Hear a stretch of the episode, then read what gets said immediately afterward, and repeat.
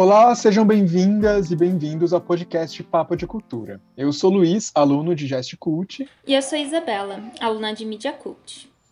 E diante do avanço constante e inerente das tecnologias digitais, a pandemia trouxe ainda mais visibilidade a esse exercício de se praticar no e para o online. Shows, peças de teatro, aulas, cinema, terapia, a conversa com um amigo quase tudo precisou ser mediado pela internet. E onde fica tudo isso? E nesse possível retorno ao presencial, o que podemos aprender com essa experiência e, ao que parece que é uma coisa meio sem volta, de misturar essa coisa de internet e arte? E para falar um pouquinho sobre esse tema com a gente hoje, temos dois incríveis convidados. A Lia Petrelli, que é artista visual, pesquisadora de escrita cênica desde 2015 e co-criadora de espaços experimentais nas múltiplas caligrafias das linguagens. E Márcio Tito, que é dramaturgo e diretor teatral, além de editor e entrevistador no site Deus Ateu. É, oi, muito boa tarde, bom dia, boa noite, não sei que hora você está escutando isso, mas eu sou a Lia Petrelli, sou, eu gosto de me classificar como artista transdisciplinar, porque eu não sei parar quieta em um lugar só, então eu tô sempre transmutando, passeando entre as linguagens, transformando uma coisa em outra. Eu até uso um termo muito gostoso, assim, acho que é gostoso até na forma de na forma falada, que é a transdução. Eu transduzo as coisas. Então a transdução seria quase como uma tradução, só que que passa de uma linguagem para outra. Então eu faço bastante isso é, na minha produção, acho que é uma característica forte. É, eu sou diretora de arte, sou escritora, é, trabalho com coreografia rítmica de imagens. Enfim, faço um bando de coisa que acho que durante o papo vai ficar mais fácil de, de explicar. É, meu nome é Márcio Tito. A última vez que eu vi a Lia foi também via Zoom, eu acho, ou live do Instagram. É, e, essa, e a última vez que eu, a vez mais recente, né, que eu vi o Luiz também, eu acho que isso já é um marcador muito forte para o nosso papo, né? É, além disso, eu, trabalho com dramaturgia, escrevo peça de teatro, é, diretor por acidente, também dirijo, alguns trabalhos, mas eu acho que isso foi sempre o que eu fiz, e, o que eu acho que eu faço de melhor. E não está no contexto da pandemia, mas da, dos isolamentos, na verdade. No contexto da pandemia está assim, que continua, né? É, no, no contexto dos isolamentos, o meu trabalho com cultura escrita, eu, eu não gosto de chamar de jornalismo, porque eu não sou jornalista, né? Então eu não atendo alguns pressupostos básicos. Mas eu chamo de literatura sobre cultura, né? Ele escreve sobre, sobre arte e cultura. É, com o site Deus Ateu, que é um projeto uh, anterior aos isolamentos, mas que encontra a sua melhor forma nos isolamentos, né? durante o isolamento. Sobretudo o meu, porque, né? Uh, mas eu acho que é basicamente esse pelo convite, aliás, Luiz, e um prazer conhecê-la, Isabela. Que bom revê-la ali. Bacana. É, bom, para então começar esse papo, assim, que é sobre esse processo de produção muito grande que surgiu aí na pandemia em relação a essas obras de arte vinculadas a essas, esses espaços digitais. Né? A gente pode dizer que já havia muita coisa sendo produzida antes da pandemia, mas a pandemia traz um cenário novo, inclusive no que diz respeito às políticas públicas. Né? À medida que os editais eles aparecem e o critério é que você produza algo online, né? até porque não se, não se podia, até pouco tempo atrás, é, estar no presencial. E eu queria saber de vocês como é que foi primeiro esse período é, de pandemia em relação à produção, como é que vocês se viram nesse contexto, é, como artistas, como, enfim, pesquisadores, pessoas do, da arte. é, nesse contexto aí do, do, de pandemia e esse contexto digital também, né? Que uma coisa está super atrelada à outra. Acho que Elia pode começar, talvez. É, então, é curiosa essa pergunta, porque um pouco antes da pandemia estourar, foi quando o Tito veio aqui em casa me contar sobre o Deus ateu, inclusive. E a gente tinha, tipo, tido essa conversa, né? Tipo, de começar alguma coisa. E aí logo depois veio a pandemia, assim, foi muito bizarro. É verdade. Não me recordava. Aconteceu isso. Nossa, eu lembro perfeitamente, porque foi bem. Foi bem inesperado, na verdade, né? E quando isso aconteceu, eu, me, eu, enquanto artista, me vi completamente desesperada, porque eu sempre trabalhei na rua. Tipo, todas as vezes eu escrevia em, em movimento, dentro do metrô, pegando ônibus. Tipo, tudo que eu fazia, que eu acreditava, que eu tava descobrindo ainda sobre a minha produção, tava na rua.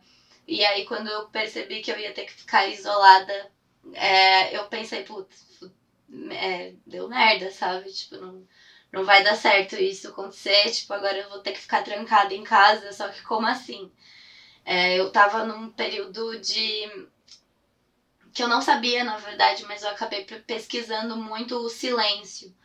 E não só pelo momento é, em que a gente estava, né? Porque a cidade ficou silenciosa, mas parecia que, na verdade, dentro da minha cabeça, dentro do meu corpo, esse silêncio não existia em nenhum lugar.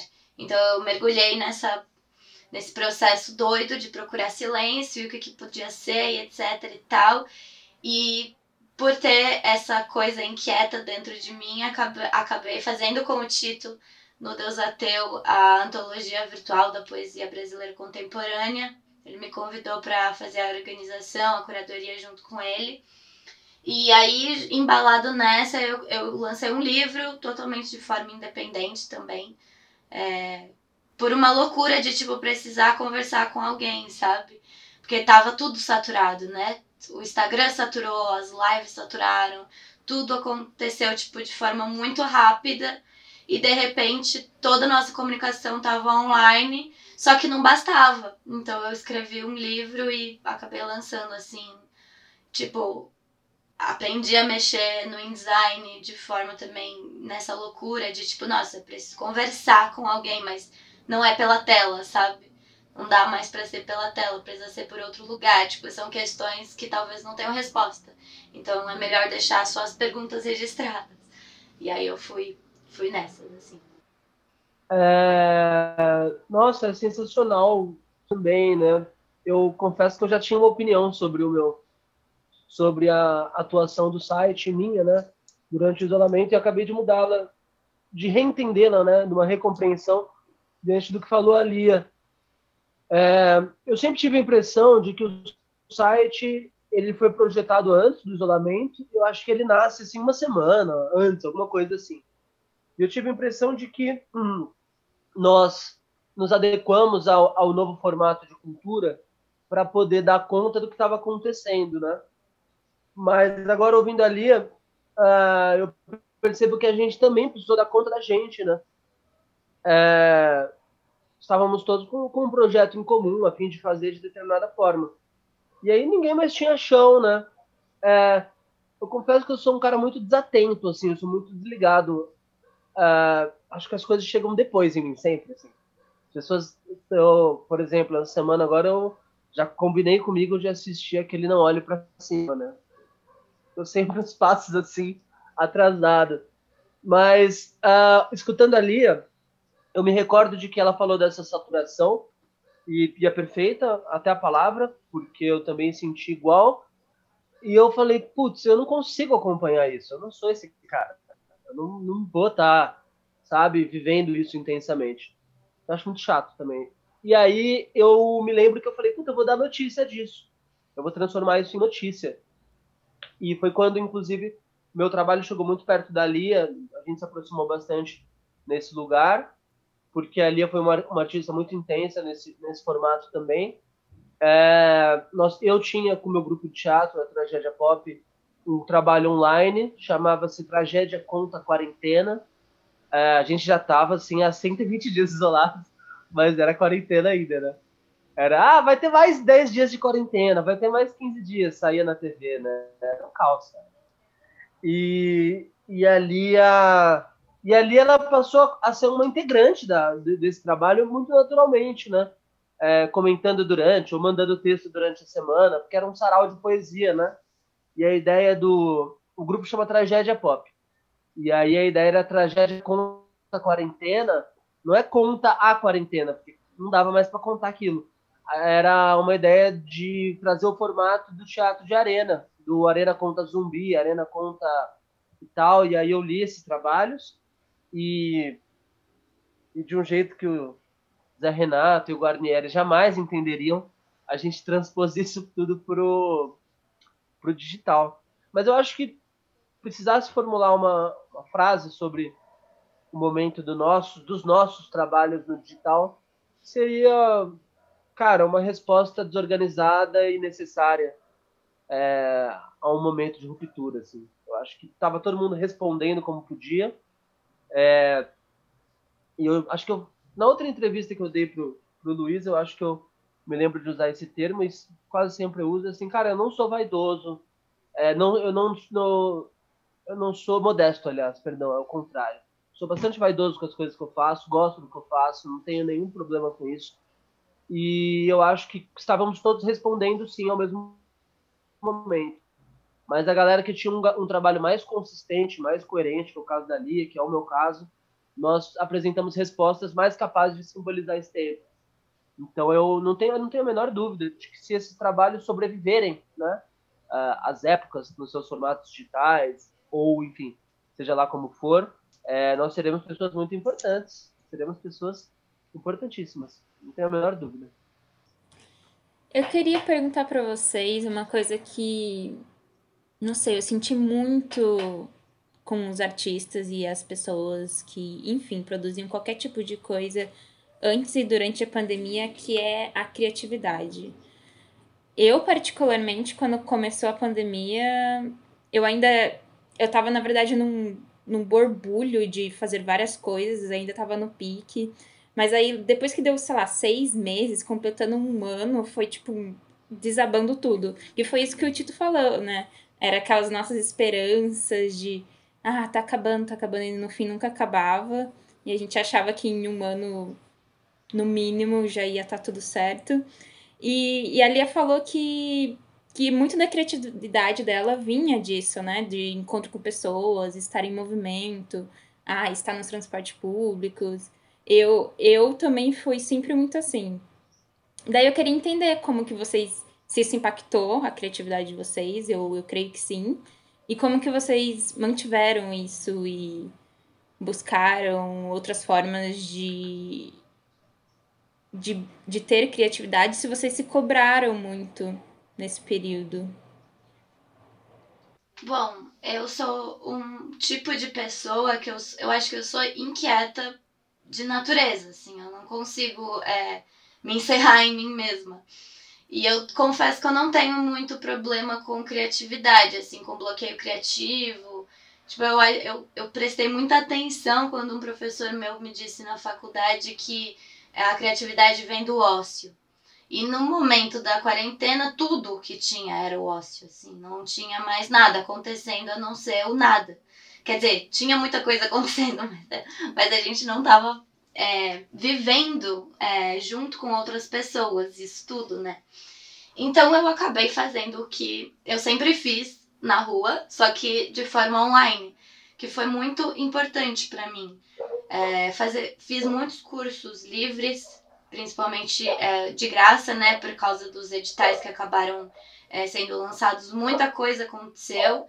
Eu pude entrar em contato com muitas pessoas de outros estados, de tipo conhecer o Brasil fora, é, sem sair da minha casa, sabe? Isso para mim foi essencial.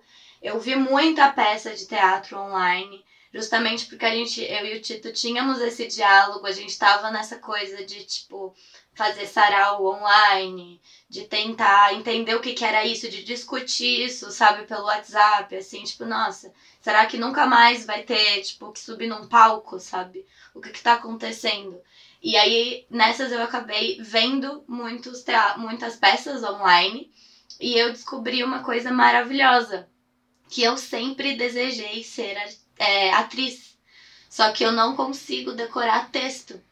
E aí, quando o Teatro Oficina lançou o podcast deles, eu fiquei encantada, porque eu falei, nossa, eu não preciso decorar texto pra, tipo, testar minha voz em outros lugares.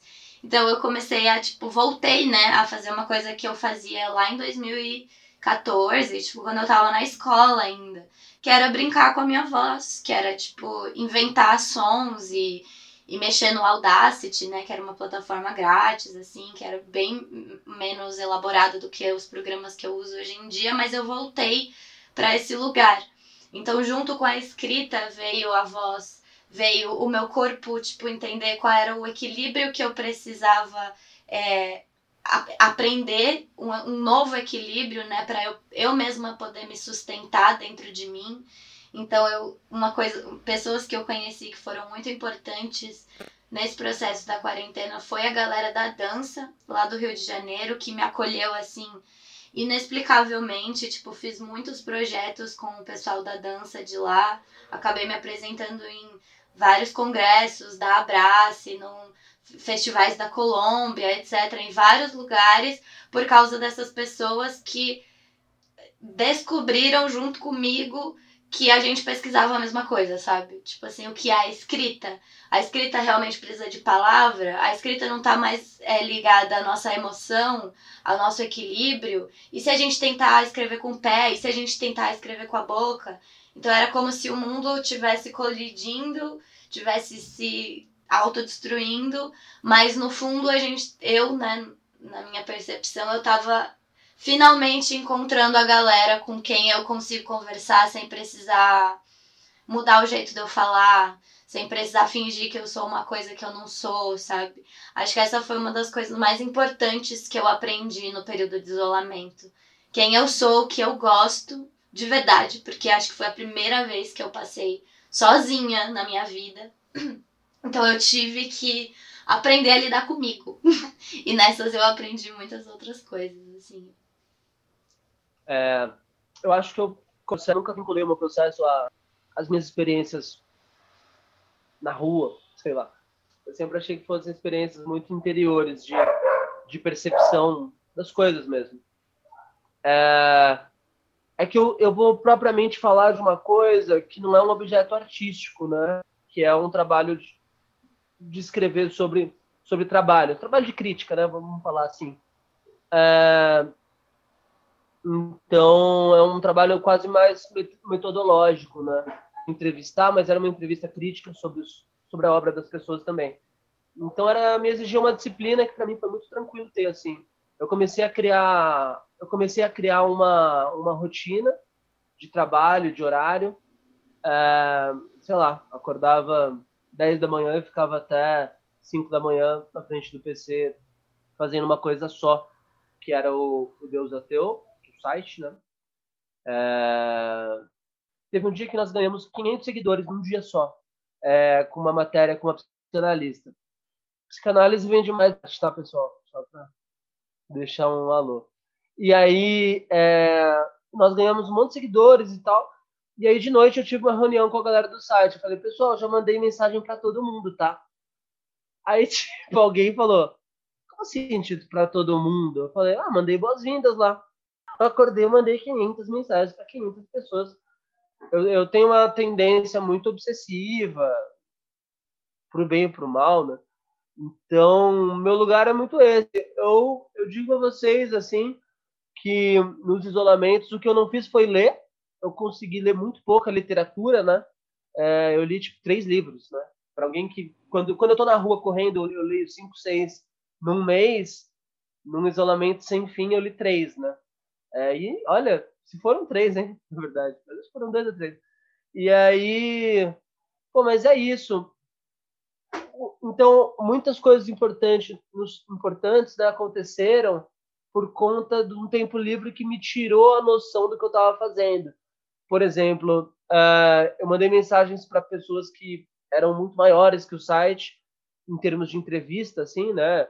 Sei lá, gente que já tinha uma carreira muito consolidada, que vieram sims e nãos, né? Mas os sims eram muito, muito fortes, né?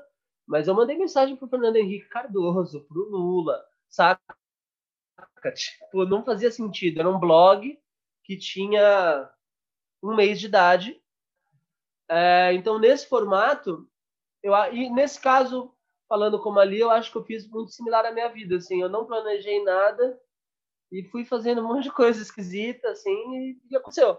Acho que aconteceu, sei lá, porque tinha que acontecer, né? Nossa, eu quero completar, é, completar a minha própria fala, sabendo que é, isso que o Tito falou também acontece comigo. Eu não consigo separar a minha vida do que eu faço. Então é, é uma coisa constante. E também acredito muito mais nas minhas intuições, né?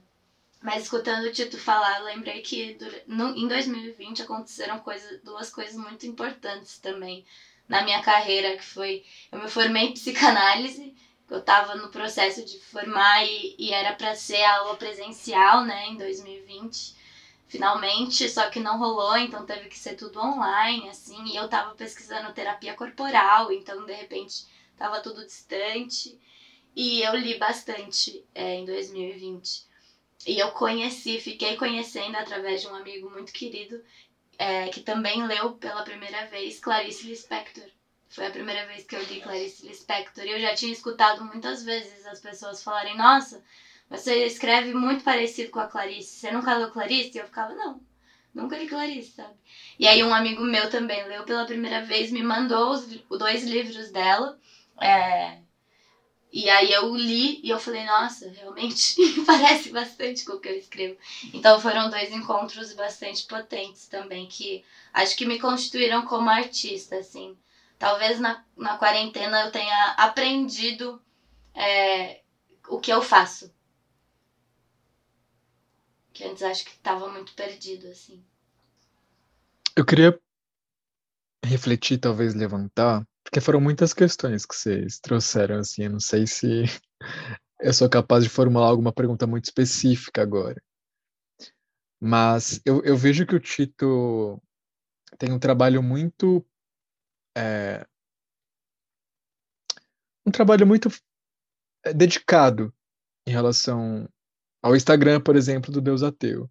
E eu queria que você, Tito, quando fosse responder, explicasse para o público o que é Deus Ateu né? Acho que já deu para entender que é um site, mas falasse um pouquinho mais, ou, ou pode deixar para o final do papo.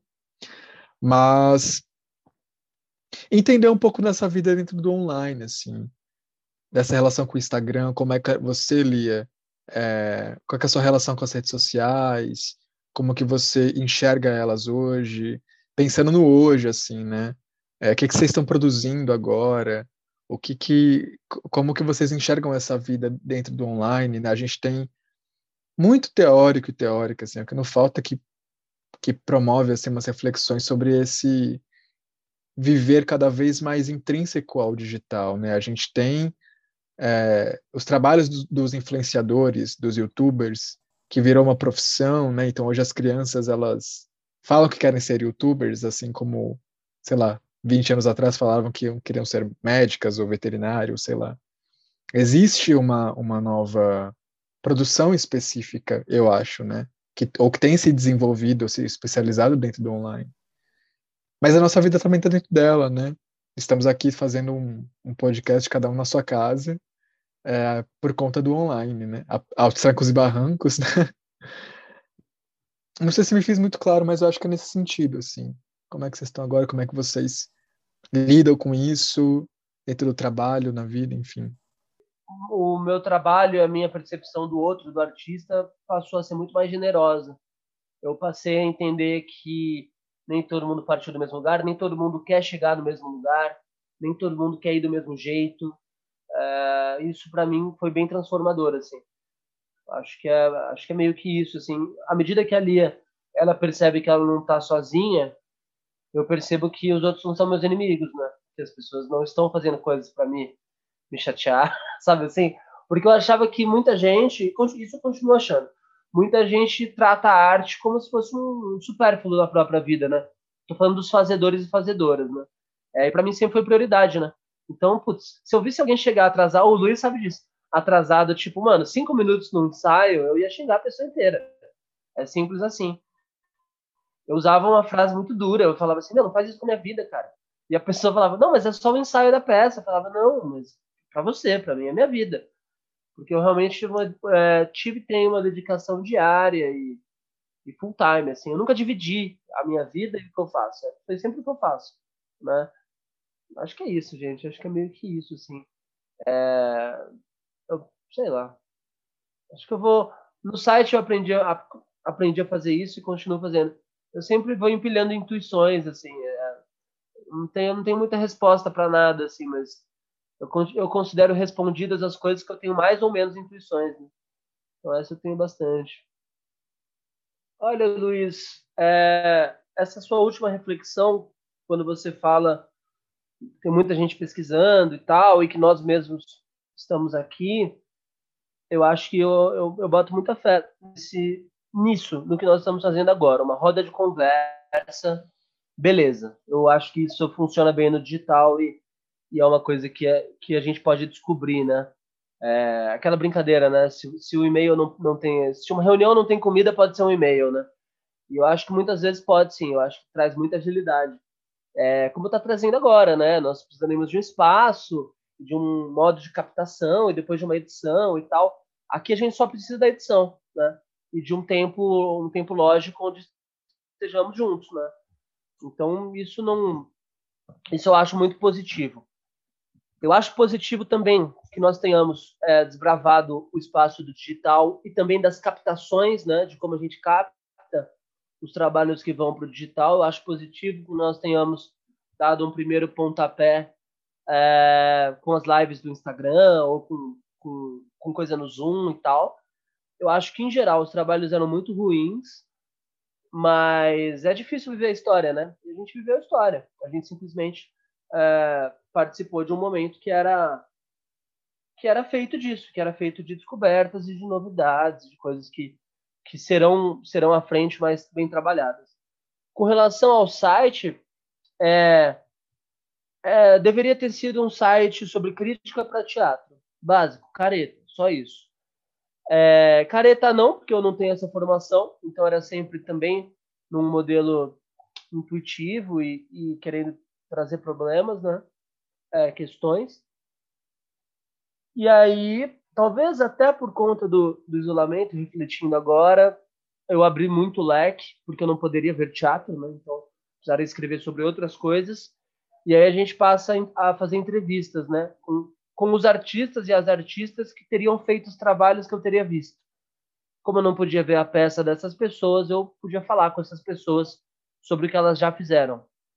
A minha saída foi essa fingindo que existisse uma temporada teatral nessa cidade que não, nem, nem teatro mais tinha, né? Então eu criei minha própria temporada, uma temporada mental, e falei, putz, que artistas que eu gostaria de ver em cena. Dessa leva vem Zé Roberto Jardim, Daniela Pereira de Carvalho, Matheus Nastergaile, uh, putz, acho que não tem nem limite, assim, Alexandre Mate, Helena Cerello, Nelson Baskerville, uh, uma série de pessoas, Maria Thaís, uma, uma, série de pessoas que sempre esteve fazendo, sempre esteve em atividade e que a gente precisou reinventar o modo de encontro, mas não as perguntas. As perguntas eram as mesmas que eu faria para os seus trabalhos, mas uh, o momento que a gente inventou. Então, o site O Deus Ateu hoje é propriamente um lugar que produz literatura sobre arte e cultura. É isso pro, produzimos documentos responsáveis sobre teatro, arte, filosofia, streaming, cinema, é, literatura, artes plásticas, artes visuais, deve ter mais dança, hum, crítica para teatro, finalmente, que agora a gente tem temporada. É, e com relação ao Instagram, como consequência do trabalho no site, que é, é um modo de distribuir né, a nossa produção, eu acho que vale a pena dizer que o algoritmo, assim, o algoritmo é burro, cara. O algoritmo ele vai fazer uma coisa orquestrada sempre, porque ele é feito disso, ele é feito de, de método e método, projeção e resultado, né? Se você conseguir entender um desses três pilares, você vai entender os outros dois, porque eles são eles são conjuntos. Então, é, acho que vale a pena dizer que é isso, cara. O Instagram é disciplina, né? O Instagram, se você conseguir manter uma rotina e uh, eu não cheguei a ler isso em outros lugares, mas é uma apreensão que eu tenho. Se você conseguir, não tenha pressa de fazer sucesso no seu Instagram, sei lá, em seis, um ano, porque ele vai depender muito do, do que você fez no passado, né? Eu, por exemplo, tenho, sei lá, 200, 300 artistas citados ali. Todo dia alguém curte uma coisa que eu postei há seis meses atrás, assim, tipo, sobre, ah, sei lá, sobre um quadro do Miró, sobre uma fala da Hilda Hilst, sobre o livro da Lia, enfim, você coloca muita informação, distribui a informação que está no tempo presente e as coisas que passaram, elas vão sempre ganhando uma nova importância no, no lugar da, do Instagram. Mas o Instagram é, é uma, é uma bobagem, né? Eu vejo as pessoas falando, eu sou profissional de Instagram. Eu falo, fudeu, fudeu, porque amanhã a senhorita vai estar fazendo outra coisa, o senhor vai estar em outra plataforma. E tipo, que currículo é esse? Eu sou profissional de Instagram. É, sabe? A gente falava isso brincando quando era criança, assim, tipo, sei lá, passava cantado numa namoradinha no MSN e falava, ah, eu sou profissional de MSN. E agora isso virou um negócio assim sério, né? As pessoas monetizam os seus Instagrams, o que eu acho legal, o pessoal gera renda e tal. Só que eu acho tão fugaz, tão passageiro, saca? É... Tem um historiador que diz assim: quem nasceu no meio do Império Romano acha que não aconteceu mais mundo, né? Porque para trás tinha já 500 anos e para frente teria mais 500 anos, né? Para ele o Império Romano foi infinito.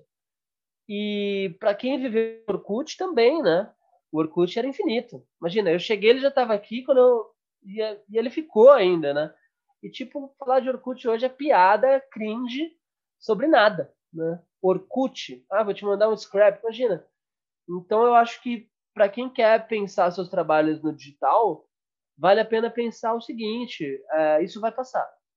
Tenha um trabalho coerente que ele pode caber em qualquer lugar, tanto no ao vivo, quanto no digital, quanto em qualquer lugar. Se você não tiver um trabalho que vai sobreviver, cara, o digital é um problema para você, não é uma solução. O digital é uma coisa que vai cada dia mais te adestrar ao que ele quer, e quando ele acabar, quando acabar a plataforma que você usa, você não vai ter nada. Eu acho que é um pouco isso. Eu, por exemplo, sobrevivo com uma ameaça constante, assim, na minha cabeça. Cringe, de novo. Que é o seguinte, eu acho que o, a internet como a gente conhece hoje pode mudar do dia para noite, saca? Se ela se tornar um perigo a, aos poderes uh, aos poderes organizados e antigos, e oligarcas e tal, ela pode acabar, cara, simplesmente assim. Talvez eu pense assim porque a gente vive num Brasil onde o presidente faz o que quer, né? Assim, o que quer, basicamente o que quer e pronto, né? Então eu acho que eu, eu vivo nessa tensão, assim, de que tudo que nós temos construído pode simplesmente sumir porque alguém quis, né? Eu acredito muito nesse nas pessoas que têm bombas atômicas, seja lá em qual setor, assim, né? Ah, desagradou? Vai desaparecer, acabou. Pô, essa faculdade fez tal coisa? Pô, vamos cortar verba. Ah, esse site fez tal coisa? Vamos. Ué, o Telegram acabou de cair? Por exemplo, tem essa, essa coisa recente agora, não é? é então eu acho que tá tudo muito ameaçado e estamos todos ameaçados igualzinho, assim. Podem acabar com a minha internet, podem acabar com a minha vida. Fácil. Não é uma questão, é só uma questão de mídia. Eu posso acabar com a mídia do corpo do artista ou da artista, eu posso acabar com a mídia da internet que ele usa, ou ela usa. Eu acho que tá tudo em perigo, eu acho que a gente tá bem mal, assim, nesse sentido. Acho que basicamente é isso, cara. Tem que fazer um trabalho muito coerente, mas que ele não esteja inscrito no digital, que ele seja sobre o digital. Que ele seja sobre, sobre no sentido de acima mesmo, não no sentido de a respeito. Que ele esteja junto do digital, mas sem essa simbiose, assim. É, bem, eu concordo com muitas coisas que o Tito colocou agora. Até tava lembrando, né, da, do dia que o WhatsApp caiu, o Instagram caiu no meio do negócio, todo mundo perdeu renda, todo mundo foi pro buraco, assim, tipo, ai meu Deus, e agora? Todo meu portfólio tava ali, eu não tenho backup, ninguém tem backup, sabe? Ninguém faz mais backup. Tá tudo na nuvem. Eu não acredito na nuvem, assim, puramente na nuvem, sabe? Então, não sei. Eu sempre utilizei o Instagram especificamente para estudo. Eu sempre me, me interessei muito é, nessa manipulação do algoritmo, assim, porque eu comecei a perceber essas coisas há muito tempo atrás. Felizmente, é, o meu irmão é formado em ciência da computação. Ele é um nerd maravilhoso que me explica muitas coisas, assim. Ele trabalha com inteligência artificial, então é, desde sempre eu converso sobre essas coisas. E eu sempre utilizei a tecnologia como, como um ambiente de estudo mesmo, né? Eu lembro na época que eu estava na faculdade que eu fiz um teste, é, que era bem quando ainda estava surgindo aquelas questões de tipo, nossa, por que será que eu, é, quando eu posto foto sem roupa eu recebo mais like? Era uma coisa muito recente ainda, era muito novo, isso era tipo 2017, não, antes, 2015, 2016, por aí. E eu fiz um experimento onde eu é, me cobri com uma gosma hiper nojenta, fiz caretas, fiz qualquer coisa assim. É, tentei deixar o meu corpo o mais nojento possível, mas mesmo assim foram as fotos em que eu mais tive like. Então eu sempre utilizei da plataforma do Instagram para entender como funcionam esses algoritmos. Mas isso porque eu sempre me interessei muito por arte e tecnologia, né? Só que eu entendo a arte e tecnologia como uma coisa que não está só nas redes. A tecnologia como a tecnologia que o ser humano inventou lá nos primórdios, quando a gente ainda era muito pouco desenvolvido e quando a gente bebia água entrando no rio e de repente alguém percebeu que a gente poderia pegar água com a mão. Isso já é uma tecnologia. É, depois decidiram é, inventar uma cumbuca. Isso é outra tecnologia. Então eu percebo a tecnologia nesse sentido. Então é, eu sempre me deparei muito com é, esse estudo assim. E o digital ele confunde muito porque para você conversar com alguém sobre é, o que é uma arte digital, o, onde que é esse lugar, né? As pessoas elas não têm essa noção de que a tecnologia é uma coisa e o digital é outra. Então a conversa sempre precisa dar uma volta gigante para chegar é, numa, numa explicação um pouco mais é, concisa sobre o que são esses dois lugares, né? Que são, são semelhantes, mas são muito diferentes, assim. Eu me lembro do Pierre Levy, quando ele fala do hipercorpo, por exemplo, naquele livro dele que se chama O que é o Virtual, e aí ele fala sobre essa perspectiva do hipercorpo, é, quando ele opera em rede. E essa rede não tá só no digital. Ela tá quando você é influenciado aí numa Smart Fit, para você ter um corpo saudável, só que esse corpo saudável é influenciado a manter a sua coluna é, de pé, por exemplo. Quando, quando na verdade os movimentos que o corpo humano faz são espiralados, eles não são completamente rígidos e completamente eretos. Só que a sociedade vai é, formatando o nosso corpo para ser dessa forma, para agir dessa forma em sociedade. Então, o digital ele também passa por esse lugar, né? É, por esse hipercorpo que vai para além da, do digital. Ele tá na mentalidade, né? Ele tá numa, numa educação mental que a sociedade vai pregando aos poucos. É, principalmente no âmbito cultural, né? Tipo, o que é esse NFT agora, sabe? Eu não sei o que é, mas eu é, gosto muito de arte digital, sabe? Colagem. Tem a possibilidade de. É, já que teve uma crise né, do mercado editorial durante a pandemia, tipo, a maioria das editoras faliram todas, um monte de loja de livro fechou. Só que Caetano Veloso também diz no álbum novo dele, né? Mas há poetas como, mas há poemas como jamais, como nenhum outro poeta sonhou. Porque foi isso que aconteceu.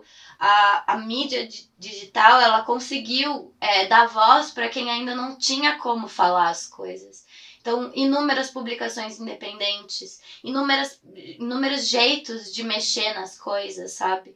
Eu mesma, quando publiquei o meu livro, é, é, eu publiquei pela Amazon, porque eles têm o Kindle, a Kindle Store, ela tem uma, um jeito de você não precisar de uma editora para se autopublicar.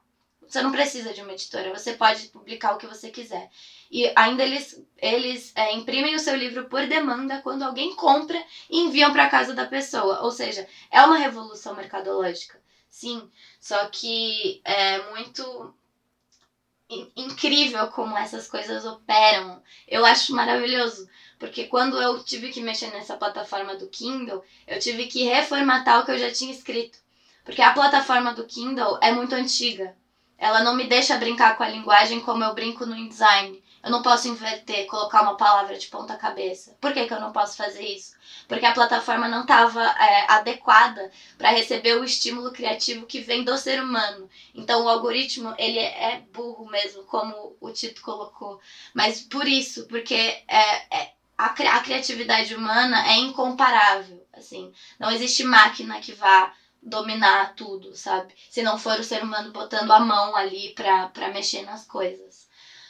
Mas uma outra coisa que, eu, que a pergunta que o Luiz fez é, me disparou foi que na, na, enquanto eu estava na pandemia, inclusive foi uma questão que eu falei bastante assim com o Tito, foi nesse lugar de separar persona de personagem, de imagem de quem eu sou, sabe? Eu acho que agora o que a gente tem muito claro com essas divisões é, de profissão, youtuber, tiktoker, é, instagrammer, qualquer coisa que seja, é que a gente é um produto. A gente consegue agora se colocar nesse lugar e criar um produto a partir de nós mesmos. Eu acho que antes essa distinção ainda era muito obscura, era muito borrada.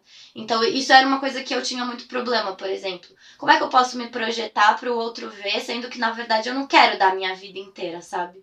E aí, com essas, com essas evoluções todas, eu percebi que na verdade não precisa. Você pode sim inventar uma nova personalidade, você não tá sendo falso. Porque todo mundo tem a plena noção de que aquilo ali é um produto. A sua página é um produto.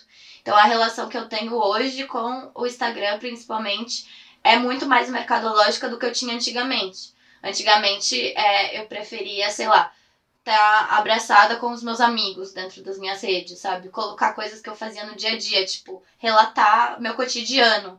Só que isso foi tão saturado durante a pandemia que a gente chegou nesse lugar de tipo, não, na verdade eu quero uma batata frita grátis do McDonald's, sabe? Eu vou sim fazer uma publicidade porque eu mereço.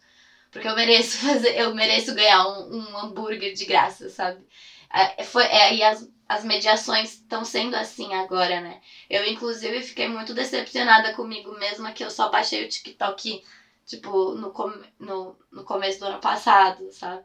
Ou no, na metade do ano passado, quando eu poderia ter entrado quando teve a onda do boom do TikTok na quarentena, provavelmente já teria viralizado.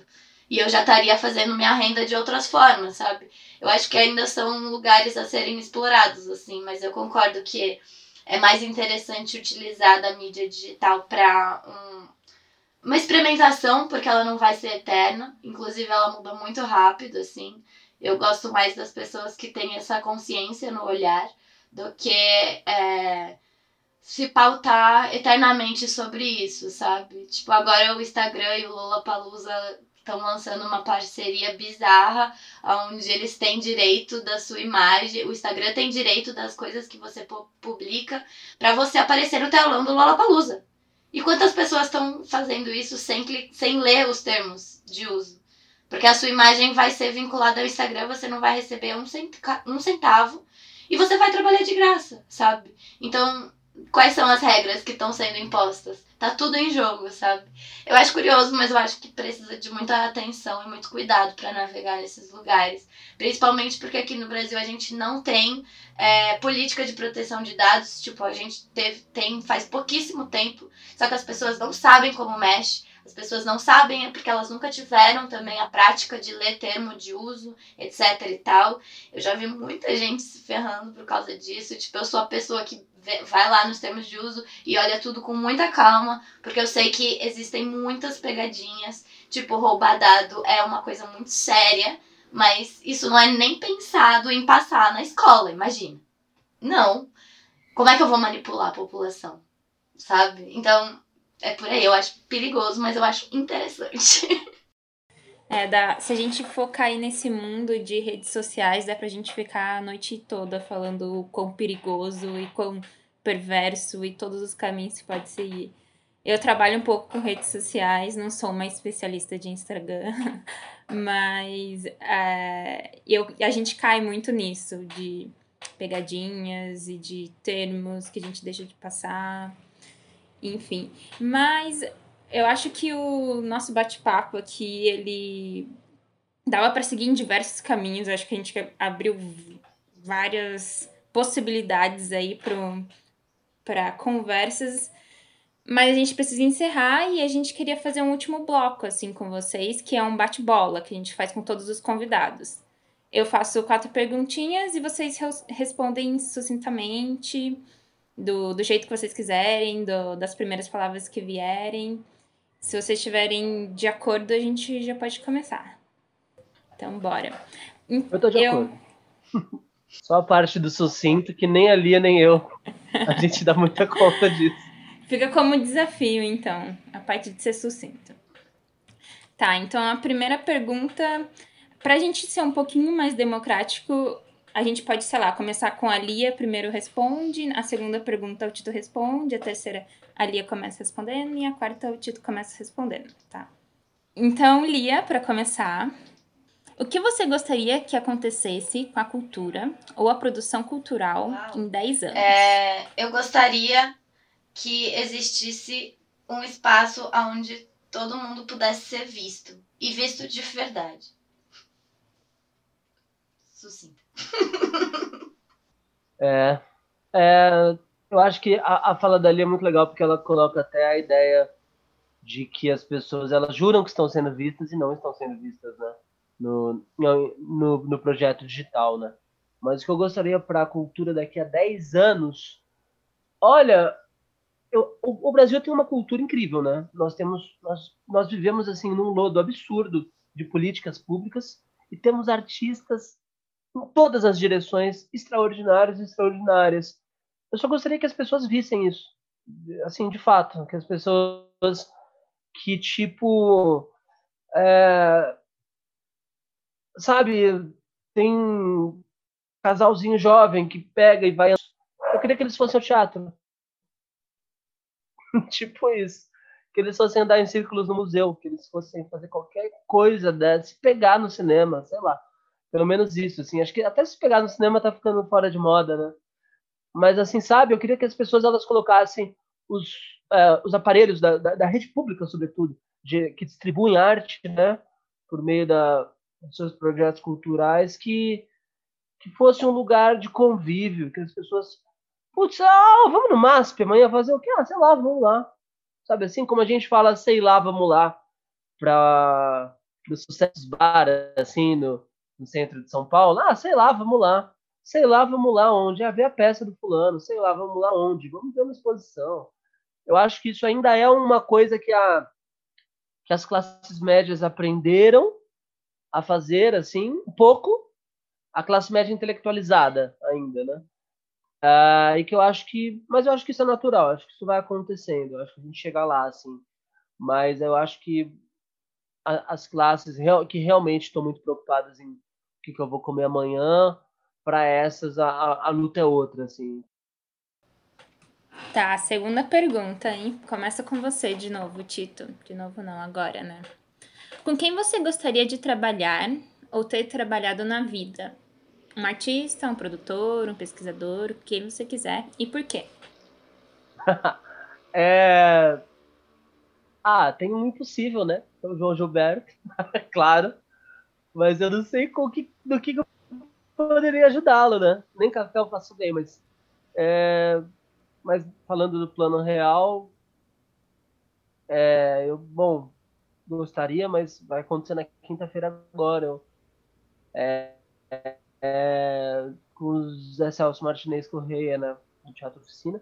E eu vou ter o prazer de fazer um trabalho com ele agora. Começa quinta-feira.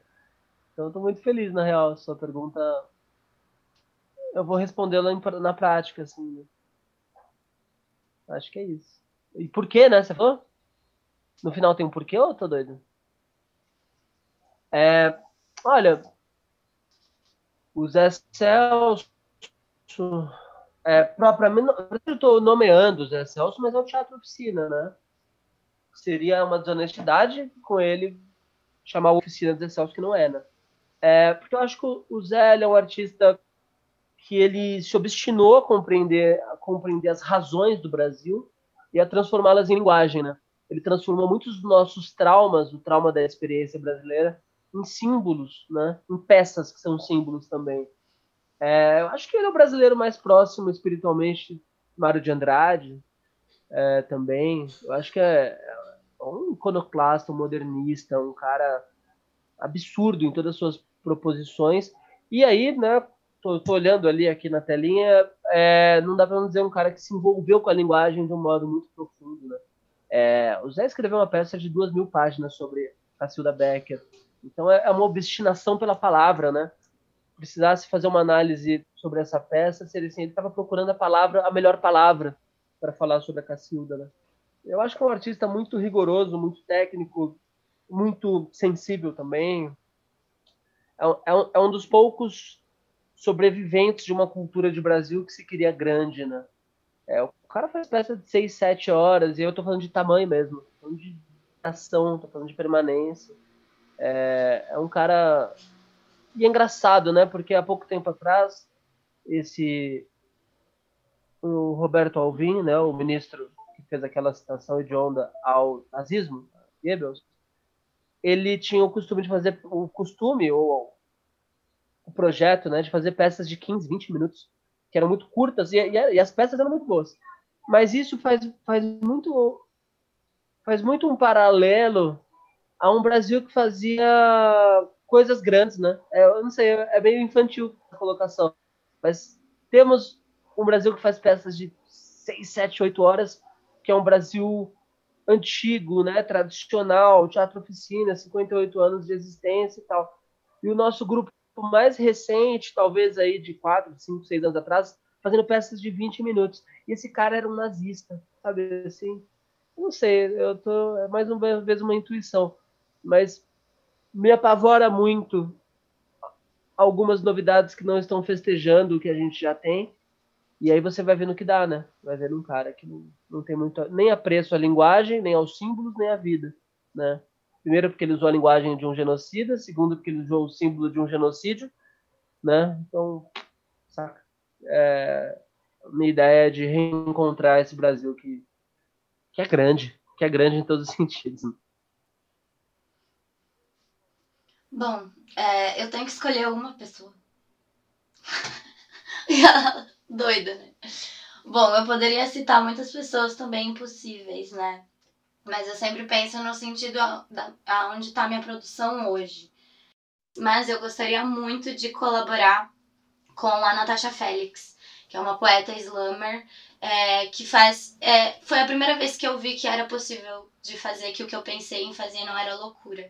Então, nós somos contemporâneas, temos a mesma idade, estamos com o mesmo gás e ela tem uma produção artística maravilhosa que eu admiro muito. E quem sabe um dia também estarei aí na, em todos os, os lugares da poesia expandida junto com muitas pessoas que eu admiro, né? No caso. Mas já que é pra escolher uma, a Natasha Confesso que tô fã, muito fã agora, nesse exato momento. Então, ela. E para você, Lia, que tipo de atitude ou hábito cultural você transformaria na sociedade? Olha, é a prática de fazer arte na rua, intervenções urbanas e de transformar o passeio é, em exposições, em lugares de ampla cultura, de arena, de discussões é, de lugares onde a gente pudesse passar e, e realmente ter conexões incríveis com outras pessoas, porque a minha grande utopia é fazer a rua é, ser uma escola de verdade, sabe? Não, não ser trancafiada assim dentro dos, dos lugares com todas as milhões de regras que existem, achando que as crianças e adolescentes conseguem prestar atenção, estando é, sentadinhos numa cadeira, quando eu sei muito bem que o corpo humano aprende muito mais quando está em movimento, quando está andando pela rua.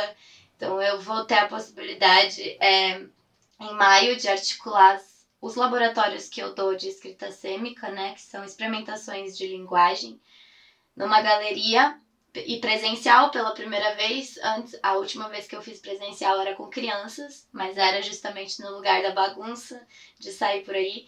E dessa vez eu vou conseguir fazer presencial também. E as aulas estão sendo planejadas para serem dadas na rua, em movimento. Então, uh, eu gostaria muito que isso acontecesse e acho que já estou me movendo para que isso possa, possa acontecer cada vez mais.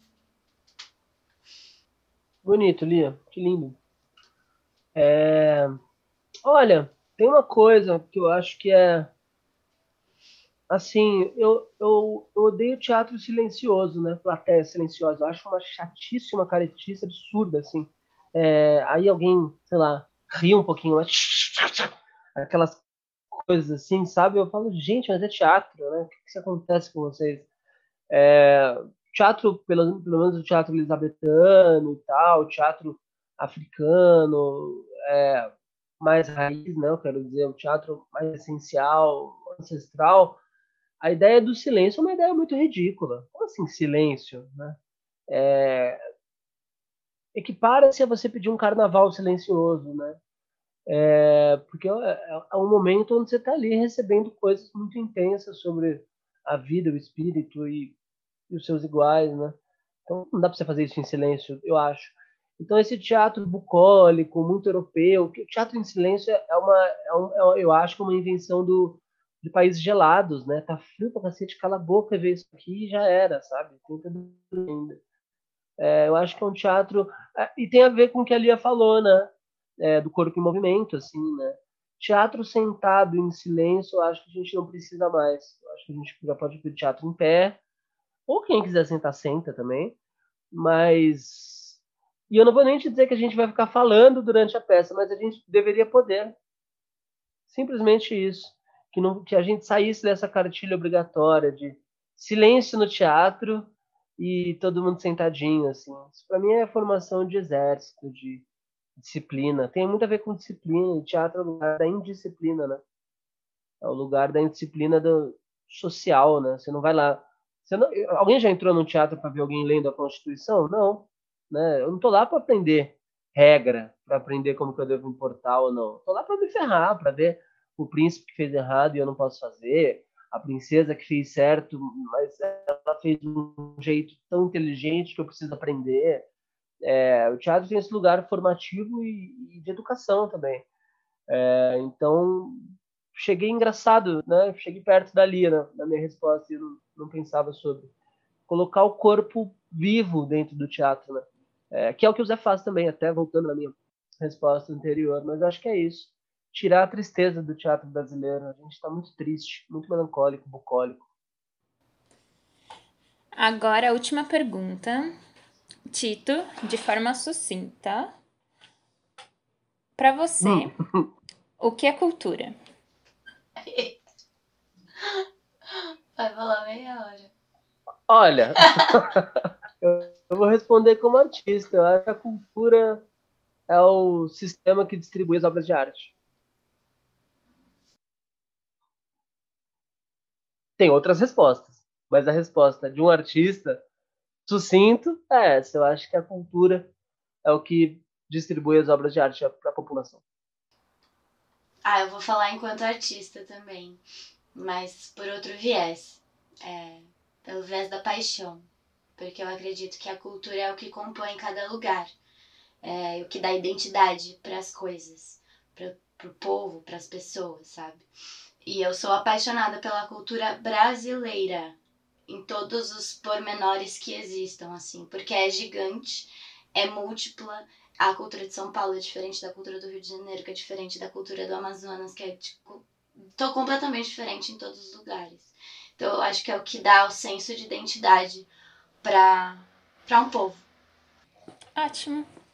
Muitíssimo obrigada pela participação de vocês, pelas respostas, por estarem aqui e dividir tudo isso com a gente. Eu acho que foi uma experiência muito gostosa, assim. Falo pessoalmente, não sei pro Luiz, mas acredito também. Ah, muito obrigada, Isabela. Muito obrigada, Luiz, pelo convite. Tito também por ter me, me indicado. Eu adorei conversar com vocês. Poderia continuar por muito tempo. Não fui entrevistada muitas vezes na minha vida, mas achei muito legal. É, espero que quem está em casa escutando também tenha gostado. E é isso. É, nos sigam pelas redes. É, enfim, vamos se manter conectados, se conhecer. Estou sempre aberta a conversar, de verdade conversar. É, muito obrigado né, pelo convite, pela, pela conversa aberta. Né? As perguntas de vocês foram muito amplas. Isso dá a oportunidade da gente pensar em voz alta. Né? eu geralmente tento não, não ter respostas, né? Mas mas criar contextos que possibilitem respostas. E, pô, e eu acho que na real, para colocar assim uma, um fechamento, eu estou impressionado com como eu me conectei com as falas da Lia, assim. É, do meu ponto de vista, ela, ela fazia um trabalho diferente do meu, né? Assim, muito voltado ao corpo e tal. E eu sou muito mais da experiência intelectual, escrever, tal, não sei o que, crítica. E, pô, foi incrível. Me, me ressignificou de várias formas, assim, foi ótimo. E obrigado, Luiz, obrigado, Isabela. Prazer, Isabela. E Luiz, eu já, já tinha conversado no, no podcast, mas, pô, foi, foi ótimo. É, isso, né? A coisa, quando é boa, eu acho que a gente começa a, a querer projetá-la no tempo, né? Eu já falei, putz, por que, que a gente não faz um por mês, se apresenta, não sei o quê. E eu piro nessas paradas, mas foi, foi incrível. Muito obrigado. Eu que agradeço, Márcio Tito, Elia, muito obrigado. Na descrição desse episódio vai estar tá, é, o site do Deus Ateu e também o site da Lia, para quem quiser conhecer mais o trabalho do Tito e da Lia. E aí, é com isso que a gente encerra o nosso episódio de hoje. O Centro de Estudos Latino-Americanos sobre Cultura e Comunicação da ECA USP oferece cursos de pós-graduação, grupos de estudo, pesquisa e diversas publicações. Então, para conhecer, é só acessar o nosso site www.celac.eca.usp.br. Obrigado e até a próxima.